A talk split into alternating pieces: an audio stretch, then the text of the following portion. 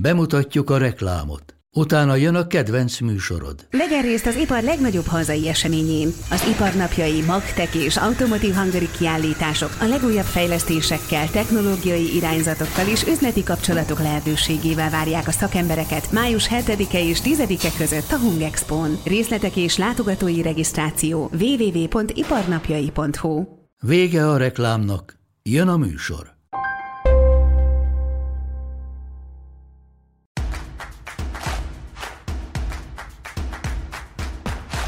Köszöntöm Önöket, az Indexen a kibeszélő különkiadását látják, amelynek témája ezúttal mi más lenne, mint az ukrán-orosz konfliktus, avagy lesz-e háború szerdán, vagy nem. Vendégünk Bendalsevszki Anton, a Danube Institute kutatási igazgatója. Köszönöm, hogy elfogadtad a meghívást, és adódik a kérdés, lesz háború reggel, vagy nem? Én azt gondolom, hogy nehéz ilyen szerepbe kényszerülni, mert eh, hogyha azt mondom, hogy, hogy lesz háború, és, és mégse lesz háború, akkor ugye ezért eh, tévedtem, ha pedig eh, azt mondom, hogy nem, és tehát mindenképpen ez egy rossz szerep, szerepkör, de én konzekvensen az elmúlt hetekben mindig azt mondom, hogy szerintem nem lesz háború. Én nem gondolnám, hogy Oroszországnak frusztráltnak is érzem magam, mert nekem nem áll össze ez a, ez a puzzle. Mindenhol az elmúlt hetekben, hónapokban mindenhonnan érkezik az információ, hogy mikor, milyen támadást indíthatnak, indíthat Moszkva Ukrajnával szemben, és egyszerűen nem látom, hogy, hogy Oroszországnak ez stratégiailag, politikailag miért, miért érné meg egy, egy háborús konfliktusnak az Tételezzük fel, hogy mégiscsak elindul. Milyen háború lehet? Milyen lehetőségek vannak? Átfogó, korlátozott, villám? Tehát most nagyon feltételes módban beszélünk, Igen. továbbra is azt mondom, hogy szerintem nem, nem várható uh, nyílt katonai összecsapás Ukrajna és Oroszország között. Ha mégis ez bekövetkezik, több forgatókönyv adódik. Az egyik az, hogy Oroszország esetlegesen bevonulna a kelet-ukrán szeparatista területekre, és onnan építenek ki valamilyen védelmi rendszert Ukrajnával szemben, ami további lehetőségeket ad perspektívában, tehát Oroszországnak, hogy aztán nyomás alá helyezze Ukrajnát. Vannak olyan forgatókönyvek is, hogy esetleg Oroszország precíziós csapásokat, rakétatámadás, légierővel történő támadást indíthat az ukrán védelmi vonallal szemben, és ezen keresztül kényszerítheti rá Ukrajnát, hogy elfogadjon egy Oroszországnak kedvező békét ami például Krím elismerését jelenthet, tehát Ukrajna által Krím orosz elismerését jelenthetné, vagy a kelet-ukrán területeknek az elengedését, vagy, vagy beleszólás az ukrán politikai életbe, ennek több, több lehetőség adódik ilyen, ilyen forgatókönyv mellett. Vannak olyan forgatókönyvek, amelyek azt feltételezik, hogy Oroszország bevonulna esetleg Dél-Ukrajnába, és azzal egy szárazföldi folyósót hozna létre a Oroszország és Krimfélsziget között. Ennek inkább 2014-15-ben volt jelentősége, amikor valóban fontos volt a Krimfélsziget energiállátása, élelmiszerellátása, vízellátása. Most már ezt azért az elmúlt 8 évben megoldották a az oroszok. Stratégiai szempontból az azért lehet érdekes, mert így elvágják Ukrajnát a Fekete-tenger térségétől. Illetve van két olyan forgatókönyv is, hogy esetleg egészen egy Dnyepr folyóig hatolnak be az orosz erők, ez már egy sokkal intenzívabb gyalogságot is feltételező inváziót mutat, vetít előre illetve hát a, leg, a legkevésbé valószínű forgatókönyv, hogy esetleg bevonulnak Kievbe, Belarus felől, vagy akár netán Ukrajna nyugati területeit is, is megszállnák. Ez, ez aztán tényleg a, a fantázia kategória szerintem. Tehát, hogyha egy legrosszabb forgatókönyvet képzelünk el, akkor mondjuk az előttünk lévő Ukrajna térkép alapján egyszerre jöhetne támadás északról, Belarus felől, jöhetne keletről, mondjuk a Luhanszki régióból, illetve Harkov térségéből, és ugye délről nyomulhatnának föl a Fekete-tenger mentén, hiszen rettenetes mennyiségű haditengerészeti arzenált vonultattak föl ezen a részen is az oroszok. Így van, Ukrajna ilyen szempontból stratégiailag kevésbé védett, amióta ugye Belarus is Oroszország felé sodródik egyre jobban, azért az elmúlt évtizedekben a belarusz szuverenitásnak azt a részét meg tudták őrizni, hogy például orosz katonai bázis ne kerüljön az ország területére. Most ez az együttműködés, katona együttműködés is sokkal intenzívabb, és Alexander Lukashenko aki is jelentette, hogy amennyiben háború lenne Ukrajna és Oroszország között, akkor ők a szövetségeseit, vagyis Oroszországot támogatják, tehát északról is várható támadás, ahogy ugye keletre Oroszország felől, és Krím félsziget, illetve Fekete-tenger felől szintén védtelen. És pont az ukrán, lég, tehát az ukrán légierő, az ukrán tengerészet, a rakétavédelem, ez gyenge lábokon áll. Tehát Erre még vissza fogunk okay. térni. Még arra lennék azért kíváncsi, hogyha mégiscsak eljátszunk a gondolattal, hogy lesz egy konfrontáció a két ország között, akkor az oroszoknak ezzel mi a szándéka? Mi lehet a szándéka? Ez az, ami miatt nekem nem áll össze a, a puzzle, hogy, hogy pontosan miért, miért lenne jó Oroszországnak megtámadni most Ukrajnát. Én sokkal több rációt, erről azért nehéz beszélni, hogy több rációt láttam abban, hogy megtámadják Ukrajnát korábban, de, de tényleg, hogyha 2014-15-ben történik egy ilyen támadás, stratégiai szempontból abban sokkal több logika lett volna, Egyré, több szempontból. Egyrészt az ukrán hadsereg sokkal gyengébb volt, nem volt, át, majd erről fogunk beszélni, de, de nem, nem olyan állapotban volt, mint most, nem voltak nyugati fegyverek, stb. stb. Másrészt akkor volt két stratégiai feladat, az egyik feladat volt Krimnek a Krim pozíciójának a stabilizációja, hogy esetleg ne érje támadás Ukrajna részéről, illetve hogy megszervezzék Krimnek a vízellátását, áramellátását. Ez azóta valósult meg, azóta építettek, építették ki a, a Kercsi hidat Oroszország és Krimfélsziget között, ami szárazföldi... Tehát ami, szárazföldi összeköttetés van. Most jelenleg van, de 14-15-ben nem volt. Tehát akkor valóban egy, egy stratégiai jelentőségű lett volna egy ilyen támadás, vagy amikor az ukrán hadsereg hát harcokat vívott a kelet-ukrán szakadárokkal, akkor is lett volna ráció, hogy bevonuljanak. És most mi motiválná az oroszokat, hogy mégiscsak megindítsák a támadást? Az egyetlen motiváció, amit én, én, én látok, hogy a felek annyira, tehát vannak ugye orosz követelések, vissza kéne, hogy térjek a, a kiinduló ponthoz, Ukrajna és Oroszország között nem hangzott el olyan ultimátum, ami mondjuk háborút feltételezne. Egyszer sem hallottuk Moszkva részéről, ugye ezért is furcsálom ezt az egész helyzetet, egyszer sem hallottuk Moszkva részéről, hogy azt mondták volna, hogy ha Ukrajna nem teszi meg ezt és ezt, akkor nem tudom, katonai lépések követnék. Hogyha Ukrajna nem... Vitatkoznék veled, vitatkoznék veled, mert ott vannak a Minszki megállapodások, ugye, amit 2014-15-ben többféle formában fogadtak el, ami ugye bizonyos kötelezettségeket ró Ukrajnára. Az oroszok az utóbbi időben ezt vették elő, legalábbis én ezt látom, és ennek az az eredménye, hogy Putyinék egyre inkább abba az utcába fordulnak be, hogy amennyiben az ukránok nem teljesítik a Minszki egyezménynek a rájuk vonatkozó részét, ez egyébként a könnyebb értetőség kedvére azt jelenteni, hogy bizonyos a szakadár területekkel le kellene ülni tárgyalni, ezeket a politikai formációkat valamilyen szinten meg kellene emelni, ezt viszont az ukránok nem akarják. Az oroszok pedig azt mondják, hogy de amíg ezeket ti nem teljesítitek, addig bizony úgy látjuk, hogy ezeket az egyezményeket figyelmen kívül hagyja az ukrán fél. Így van. Itt ugye visszamegyünk a Minszki egyezménybe, ez fontos leszögezni, hogy Ukrajna a Minszki egyezményeket 2015-ben írta alá, egy háború közepén, miközben az ukrán hadsereg nagyon komoly veszteségeket szenvedett a Moszkva által megtámogatott kelet-ukrán szakadároktól. Erre a békére úgymond rákényszerítették, a, a Moszkva rákényszerítette Ukrajnát, nem akartak belemenni, nagyon rossz békefeltételek voltak ezek. Egyébként a, a kérdés abból áll, a Minszki egyezmények szempontjából, azon vitatkoznak a felek, hogy van egy, van egy sor, végrehajtási sorrend, hogy mit kell megtenni, és például az egyik pontja az, hogy választásokat kell szervezni a szakadár területeken. Másik pont az, hogy Ukrajna visszaszerzi a kontrollt a határok felett. Na most a sorrend nem mindegy, mert hogyha Ukrajna előbb szerzi vissza a kontrollt az orosz-ukrán határ felett, ami ott Kelet-Ukrajnában van, akkor egészen más választásokra készülhetünk, mint hogyha nincs meg a kontroll, és ugye olyan, olyan manipulációkat tesz lehetővé, olyan választási lebonyolítást tesz lehetővé, ami Moszkvának felelne meg.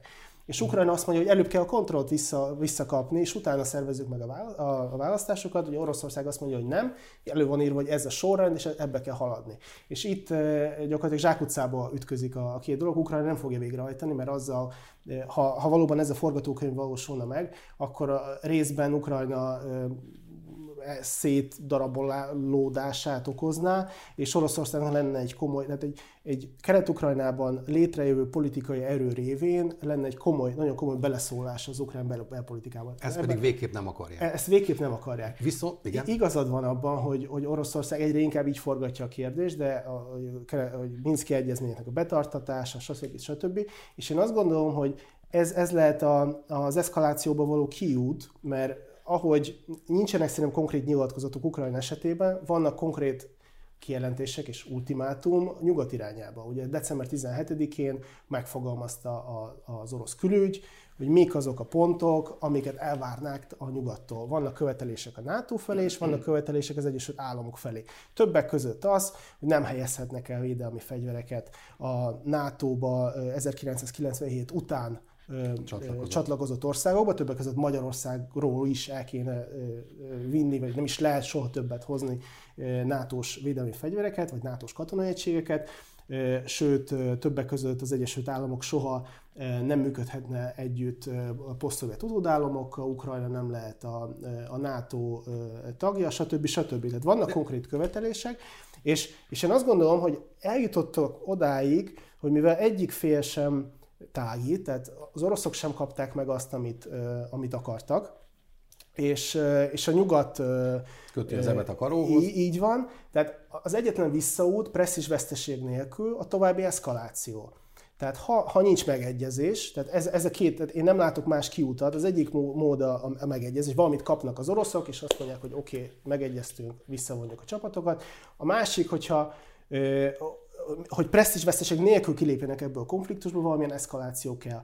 A, amit említettél, a DNR és az LNR, ugye a két szakadár köztársaságnak az elismerése, az egy ilyen kiút lehetőség lehet, mert azt mondhatják, hogy lámlám vannak bizonyos atrocitások, ugye az orosz tévében az elmúlt hetekben folyamatosan mindenféle vélt sérelmekről számolnak be Kelet-Ukrajnában, ahogy nem tudom, ukrán mesterlövészek átlőnek a szakadár területekre, és, és kiépítik azt a képet, hogy Oroszországnak be kell avatkozni, különben orosz lakosságnak az érdekei sérülnek, sérülnek ott Kelet-Ukrajnában. Azért beszélünk orosz lakosságról, mert eleve van ugye egy orosz kisebbség, másrészt az elmúlt években Oroszország előszeretette osztogatta az orosz útleveleket annak a lakosságnak. Ukrajnának hány százaléka orosz ajkú vagy?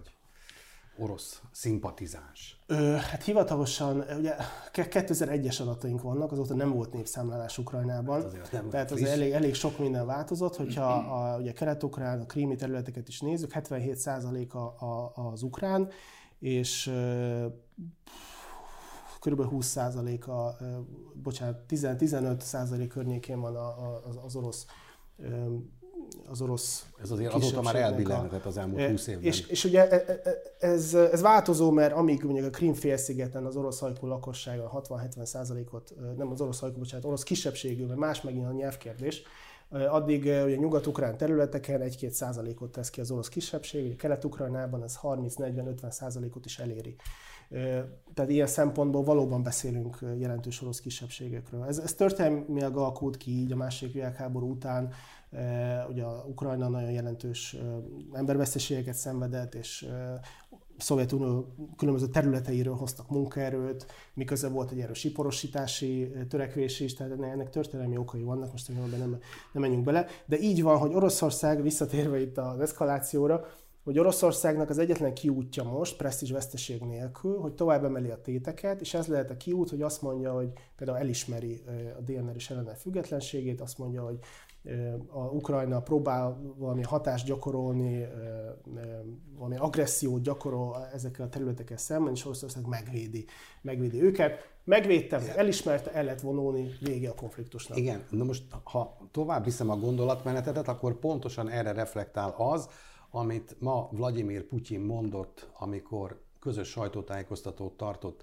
a német kancellárral, és kijelentette, hogy ezeken a területeken, tehát Luhanskban és a Donetszki részeken gyakorlatilag népírtás folyik. Ha pedig népírtás folyik, akkor nekik előbb-utóbb, ezt nem mondta ki, de tovább lehet vinni a gondolatmenetet, kutya kötelességük lesz megvédeni a területen élő oroszokat, az orosz testvéreinket, sőt, megjegyzendő, ugye délelőtt a, az orosz parlamentben elfogadtak egy törvényjavaslatot a kommunisták terjesztették be, és nagy többséggel jóváhagyták, ami arra kéri Putyint, hogy ezt a két területet ismerje el. nincs még aláírva, el van fogadva. Ha Putyin ezt aláírja, és ezeken a területeken valamilyen kázus belli, valamilyen háborús indok, ürügy folytán összecsapások törnek ki, akkor simán mondhatja azt, hogy most pedig be kell vonulnunk és meg kell védenünk az ott élő oroszokat. Van egy ilyen kockázata is, minden, minden bizonyal.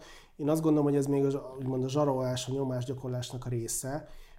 Oroszországnak megéri, tehát Oroszországnak érdekében áll a jelenlegi állapot fenntartása a, már pedig a kelet-ukrán szakadárköztársaságnak az el nem ismerése, mert abban a pillanatban, hogy elismerik ezeknek a, ennek a két köztársaságnak a függetlenségét, onnantól kezdve a Minszki egyezmények nem érnek semmit. És Oroszország nagyon sokat harcolt a Minszki egyezményekért, ugye ahogy említettem, Ukrajnának ezek nem, nem előnyös egyezmények voltak Ukrajna számára, Oroszországnak pedig ez nyomásgyakorlás biztosít, beleszólás biztosít az ukrán belpolitikába. Az ukrán belpolitika az elmúlt nyolc évben javarészt a kelet-ukrán konfliktusról és az orosz-ukrán konfliktusról szólt, megkerülhetetlen tényező, részben a Minszki egyezmények betartása vagy be nem tartása miatt. Ugye Zelenszkinek, a jelenlegi ukrán elnöknek az egyik, választás, egyik legfontosabb választási programja volt az, hogy megegyezik az oroszokkal, hogy sikerül majd visszaintegrálni a kelet-ukrán területeket, hogy valamilyen megoldást nyújt az elhúzódó krízisre, és egy idő után belátta, hogy ez nem lehetséges. A, krízis nem oldódott meg, a Minszki egyezmények nem haladnak, mivel említettem, ezek nem, nem túl előnyös, előnyös szerződések, és gyakorlatilag végig ott van Moszkva, hát tehát nem azt mondom, hogy Moszkva keze van ott a kievi vezetés fölött, de mint Démoklész kardja ott lóg, hogy ha, ha ugye nem teljesítik, akkor mi lesz, ha bármelyik pillanatban nem tudom, támadhatnak, vagy átlőhetnek a kelet-ukrán erők. Tehát ez, ez egy nagyon jelentős politikai tényezővé vált Kelet-Ukrajna státusza, Kelet-Ukrajna helyzete, ugye folyamatos katonai felkészülés van, folyamatos ellenállás van ott a, a, azokon a területeken, folyamatos feszültséget feltételez. Abban a pillanatban, hogy Oroszország elismeri ezt a két államot, akkor Ukrajna azt mondhatja, hogy ugyanúgy, ahogy Krímet hosszú távon majd vissza, próbáljuk visszaszerezni, de akkor most azt félre, félretesszük ezeket az ügyeket, foglalkozunk a saját belpolitikánkkal, foglalkozunk a saját, dolgok, a saját dolgunkkal, Innentől kezdve viszont Zelenszky ukrán elnök aláírta maga halálos ítéletét, mert ugye átengedett területeket az oroszoknak, tehát ebben igazán az ő szempontjából jót nem lehet lépni. De az a helyzet, hogy ezek nem, ez nem rajta múlott. Tehát ő ebből a szempontból hát mondhatta volna azt, hogy oké, okay, akkor elfogadjuk, nem tudom, a orosz nyomásgyakorlást, és Ukrajna elhalasztja a NATO csatlakozási szándékát további 20 évre. Ez is politikai gyilkosság. Bocsánat, de nem is csatlakozhatna a NATO-hoz Ukrajna, hiszen, ha jól tudom, de javíts ki, ha rosszul, hogy a NATO alapszerződése előírja azt, hogy csak olyan tagállamot lehet fölvenni, amelynek területén nem folynak területtel kapcsolatos konfliktusok, összetűzések. Itt pedig, ha Luhanskot és Donetsket nézzük, vagy éppen a Krím-félszigetet, hát ez azért Ukrajnától ez... elcsatolt, vagy elcsatolandó területek.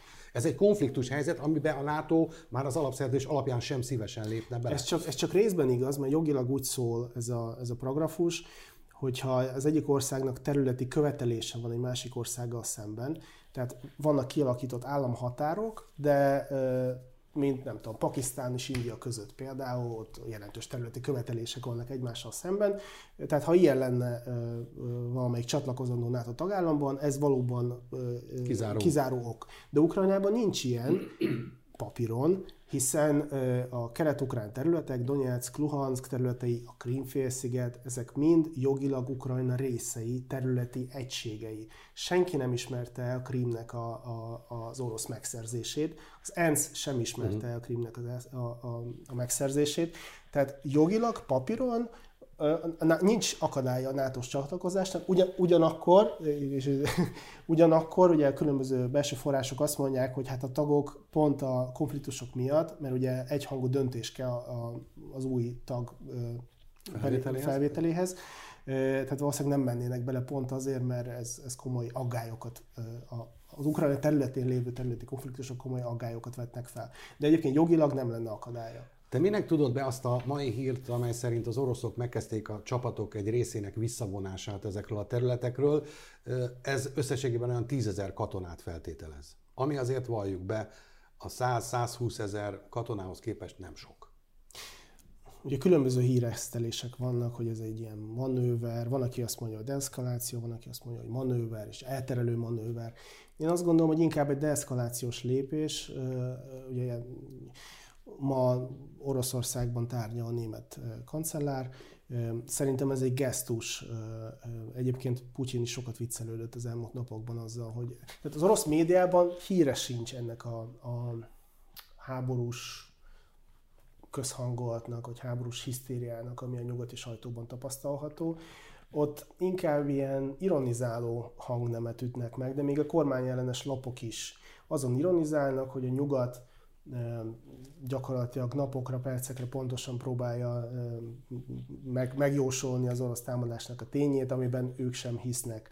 És Putyin is ezen viccelődött a mai napon, hogy, hogy akkor majd figyeli az amerikai jelentéseket, hogy mikor kell indítani az a, a, a katonai csapatokat.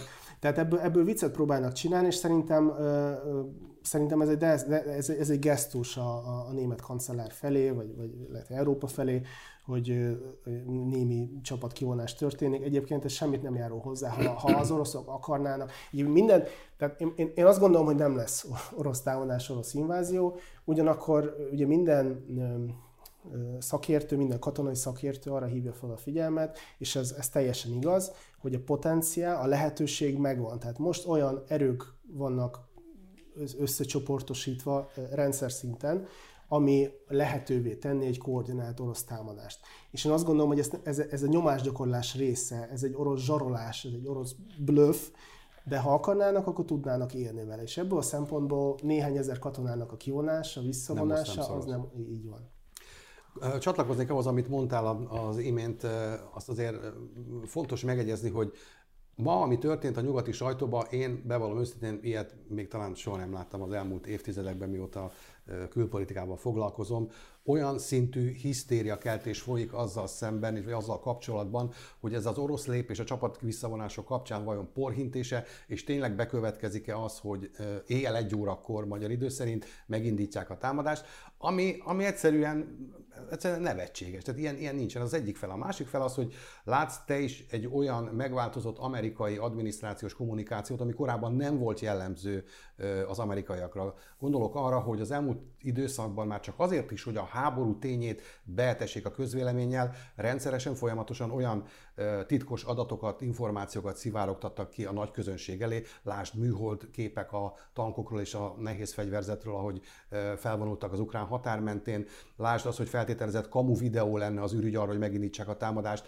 A betervezett kitelepítés a, a diplomatáknak, az amerikai diplomatáknak Kievből, és ezek mind arra utalnak, hogy, hogy gyakorlatilag egyfajta építkező kommunikációval próbálják terelni a közvéleményt az amerikaiak. Az biztos, hogy az amerikai részről a sajtónak egy zseniális felhasználása az egész helyzet, ami, ami, ami történik. Lehet, hogy egyébként el tudom képzelni az amerikai vezetés valóban birtokában áll olyan adatoknak, amelyek azt mutatják, hogy Oroszország megtámadhatja Ukrajnát, és ebből szerintem nem következik az, hogy meg is fogja támadni. Tehát ezek már mind feltételezések. Itt több olyan ellentmondásba is keveredett az amerikai vezetés, illetve az események, amelyek Ukrajnában is történnek, elég ellentmondásosak. Például, amikor az amerikai vezetés azt mondja, hogy 16-án támadnak, vagy 17-én támadnak, a Bloomberg kiszivárogtatta néhány héttel ezelőtt, hogy 15. február 15-én lesz a támadás, majd másnap Joe Biden amerikai elnök pedig azt mondja, hogy úgy tudja, hogy Vladimir Putyin még nem döntött el, hogy, hogy támadni fog-e vagy nem. Tehát akkor miért, miért vannak konkrét dátumok erre, erre vonatkozólag? Vagy, vagy pont ma reggeli hír volt, azzal, azzal keltem gyakorlatilag, a hírügynökségek beszámoltak, hogy a Kijevben lévő amerikai nagykövetség megsemmisítette azt a berendezést, ami ilyen titkosított kommunikációs csatornát tesz lehetővé Kiev és Washington között, hogy ne jusson orosz kézre. És ugye felmerül a kérdés, hogy de hát az amerikai nagykövetség van Moszkvában is, Tehát, hogyha egy orosz támadás, tehát ha, ha azt feltételezik Washingtonban, hogy egy orosz támadás esetén a Oroszország beható, a, ugye a nagykövetség, ez mindig az adott állam szuverén területének számít. Hát ha bevonulnak egy támadás esetén az amerikai nagykövetségbe, akkor miért ne tennék meg ugyanezt Moszkvában? Tehát ezek olyan ellentmondások, amelyeknek a feloldhatatlannak tűnnek, és inkább inkább ilyen konfliktus generáló hatása van, és azt, azt ugyanakkor le kell szögezni, hogy az Egyesült Államoknak ez egy win-win szituáció, a konfliktus, nem a konfliktus gerjesztés, bocsánat, hanem a támadásról szóló találgatások. Mert ha azt mondják, hogy a héten, ugye vannak olyan hírek is, hogy Putyin az olimpia, a Pekingben zajló olimpia befejezéséig mindenképpen el fog indítani a támadást. Tehát ha, ha meg fog történni a támadás, akkor ugye azt lehet mondani, hogy mi, mi, mi szóltunk. Ha, ha pedig nem fog történni támadás, akkor pedig azt lehet mondani, hogy a diplomáciai erőfeszítések által, ugye Joe Biden minden héten tárgya a telefonon Vladimir Putyinnal, Emmanuel Macron utazott Moszkvába, most Olaf Schulz utazott Moszkvába, rengeteg európai vezető próbál diplomáciai erőfeszítéseket tenni. Tehát azt lehet mondani, hogy sikert aratott a, a nyugati diplomácia, sikerült megakadályozni, megvédeni Ukrajnát.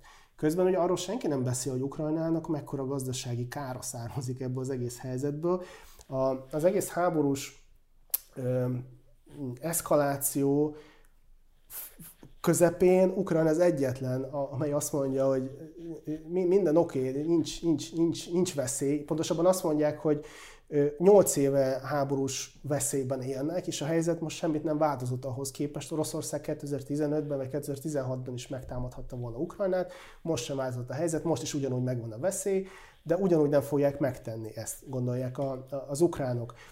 A, a több légitárság felfüggesztette a, a járatait Ukrajna fölött, a biztosító társaságok már nem nyújtanak fedezetet a ukrán társaságok számára. Közben halljuk, hogy ukrán, ukrán és nemzetközi nagyvállalatok menekülnek ki Ukrajnából. Október és január között 14 milliárd dollárt vontak ki, tőkét vontak ki Ukrajnából. Tehát ezek mind hatalmas gazdasági károk. Az egész bizony, ugye, már több mint 40 ország jelezte az állampolgárainak, hogy nehogy Ukrajnába utazzanak. Ezek, ezek mind ugye, alássák a bizalmat, ezek mind gazdaságromboló hatás, ezeknek mind gazdaságromboló hatása van. És Ukrajna ebből a helyzetből, hát ha nem is ez volt a nyugat, nyilván nem ez volt a nyugat szándéka, de, de mégis ez, ez történik. És mi van akkor, hogyha ez a dolog mégiscsak eszkalálódik, ez hogy érintheti Magyarországot? Tudom, hogy mi NATO tagok vagyunk, viszont jelent, jeleztük azt, hogy nem szeretnénk NATO katonákat állomásoztatni Magyarországon. Lehet, hogy ennek kapcsán kaphatott Orbán Viktor valami ígéretet Vladimir Putyintól nem régiben? Én, én nem, erről nem, nem inném, hogy erről lenne szó magyar érdek az diktálja, és ugye a magyar külügy mindig ezt hangoztatja, hogy bármikor háború van a kelet és a nyugat között, mindig Közép-Európa, Közép- és Kelet-Európa szívja meg ezt a háborút, és magyar érdek, hogy elkerüljék a, a, a, elkerüljük ezt a, ezt a konfliktust. És ez, ez ebben a formában teljesen igaz.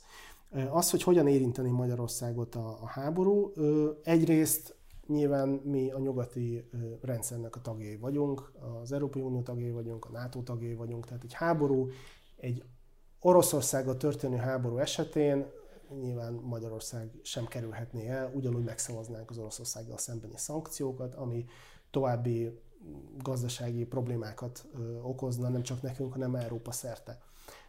Aztán, hogyha globálisabban nézzük, itt van egy több komoly probléma akad. Az egyik egy lehetséges élelmiszerválság. Ha valóban megtámadja Oroszország Ukrajnát, Ukrajna az egyik legnagyobb gabona exportőr, ahogy Oroszország is. Már az Uniónak? Hát globálisan, de az Európai Uniónak is. És hogyha ugye ennek globális hatása van, hogyha Ukrajna globálisan nem tud exportálni, akkor nyilván ott valahol hiány keletkezik, és az Európai Unió, az árak ugye felmennek, tehát itt, itt egy komoly élelmiszerválság is kialakulhat. A másik ugye a menekült válság. Ukrajna különböző számítások szerint ukránok is azt mondják, hogy ha egy konfliktus esetén 3 5 millió ember indulhat meg az Európai Unió felé. A Genfi egyezmények szerint... De merre? Lengyelországon keresztül? Lengyelország azzal számol, hogy egy millió embert tudnak befogadni, és, és őket el tudnak szállásolni. Ez nyilván nagyon nagy gazdasági megterhelés. És a maradék 3-4 millió menne Szlovákián, Magyarországon és Románián keresztül? keresztül, hát vagy, vagy tovább, igen, vagy, vagy itt maradva, nyilván ezek, ezek olyan kérdések, hogy ki, ki milyen befogadást, ki mennyi ember tud befogadni, és egyrészt a Genfi egyezmények szerint muszáj befogadni ezeket az embereket. Most nem, ha összehasonlítjuk mondjuk a 15-ös migrációs válsággal, ott javarészt gazdasági migránsokról volt szó, akik jobb élet reményében próbáltak bejutni az Európai Unió területére. Itt arról van szó, hogy háborús konfliktus, tehát ha valóban megtörténik a háború Oroszország és Ukrajna között, háborús konfliktus elől menekülő emberekről lenne szó, akiket kötelesek lennénk befogadni az egyezmény szerint. Másrészt az Európai Uniónak vízummentessége van Ukrajnával, tehát nem is lehetne megállítani ezeket az embereket, hanem ők ugye akadálytalanul be, be tudnak jutni Európa területére. Tehát már önmagában ez a három kötője 5 millió menekült Ukrajnába már önmagában komoly gazdasági problémákat okozhat. És, és akkor nem beszélve a többi gazdasági aspektusról, hogy a Oroszországgal szembeni. Tehát ugye az Európai Unió és az Egyesült Államok nagyon hangsúlyozza, hogy bár katonailag nem támogatnák Ukrajnát, hogyha egy háború esetén, de nagyon komoly szankciókat fogadnák el Oroszországgal szemben. Miközben azért tudni kell, hogy Oroszország a, 11. a világ 11. legnagyobb gazdasága, a világ GDP-jének kb. 1,7%-a származik Oroszországból, és az Orosz, Oroszország olyan mértékű izolálása, mint amit a Washingtoni ígér, ilyen iráni, észak-koreai minta, minta izolálása, az egész világgazdaságra nagyon komoly hatással lesz. És ott van az utolsó aspektus, az energia, energia kérdése, az Európai Unió 41%-ban függ az orosz gáztól, és 27%-ban a kőolajtól. Tehát ilyen De hát ez az oroszoknak is érdeke, hiszen biznisz az biznisz, tehát a gáz egy részét ott tudja értékesíteni, illetve a kőolaj egy részét is Európa De ez egy nagyon komoly zsarolási tényező. Tehát, hogyha Oroszország bármilyen, még ha csak egy hétre is elzárja mondjuk a, a, a gáz, most ezek nyilván, ahogy a háború is feltételezés, ezek is csak feltételezések, tehát innentől kezdve egy háborús egy háborús helyzetben elindul a, a, a stratégiai gondolkodás, hogy hogy lehet ártani a másiknak, és nyilván Európának nagyon komolyan lehetne ártani a gázcsapok elzárásába. De nem, nem kell messzire menni, a, a, a fenyegetések között szerepel például Oroszország lekapcsolása a SWIFT nemzetközi pénzügyi rendszerről, ami, ami azért fantázia kategória szerintem, mert nem lehetne kifizetni akkor az orosz gázt, vagy az orosz nyersanyagokat, amelyek Európába érkeznek. A végére még egy kérdés, és mi történik egy konfliktus helyzet esetén a kárpátaljai magyarokkal? Erre a kérdésre nem nehéz válaszolni, hát ugyanúgy. Én, én egyrészt azt gondolom, hogy a Kárpátalját nem érinteni egy ilyen konfliktus. Tehát ahogy mondtam a beszélgetésünk elején is, az a legkevésbé valószínű forgatókönyv, hogy Oroszország esetleg egész Ukrajnát megszállná. Ez, ez, ez, erre egyszerűen nincs nincs kapacitása. Ugye, és majd visszatérünk az ukrajnai, ukrajnai kárpátai magyarokhoz, csak azt azért le kell szögezni, hogy Ukrajna katonai ereje nagyjából 250 ezer katonában merül ki. Most arról beszélünk, hogy az ukrán-orosz határok mentén 150 ezer katona állomásozik. Ahogy említettem, Oroszországnak a, légiereje, a tengerészete, a, a, a precíziós fegyverkapacitása sokkal jobb, tehát ebben fölényben vannak, de az emberek létszámát nézve nem.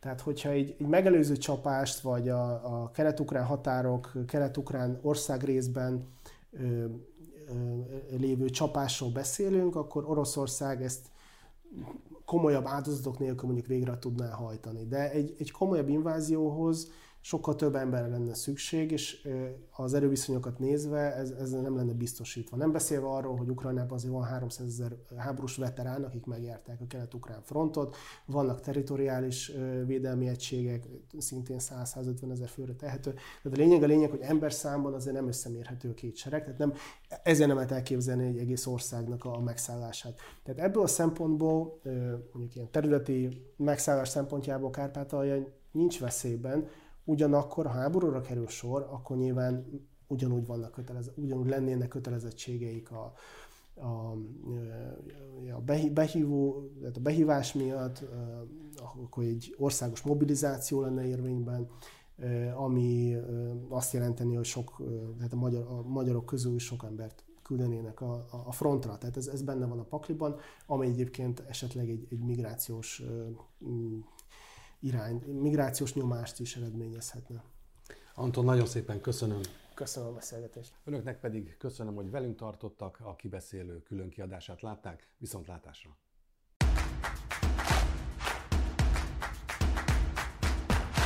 A műsor a Béton partnere.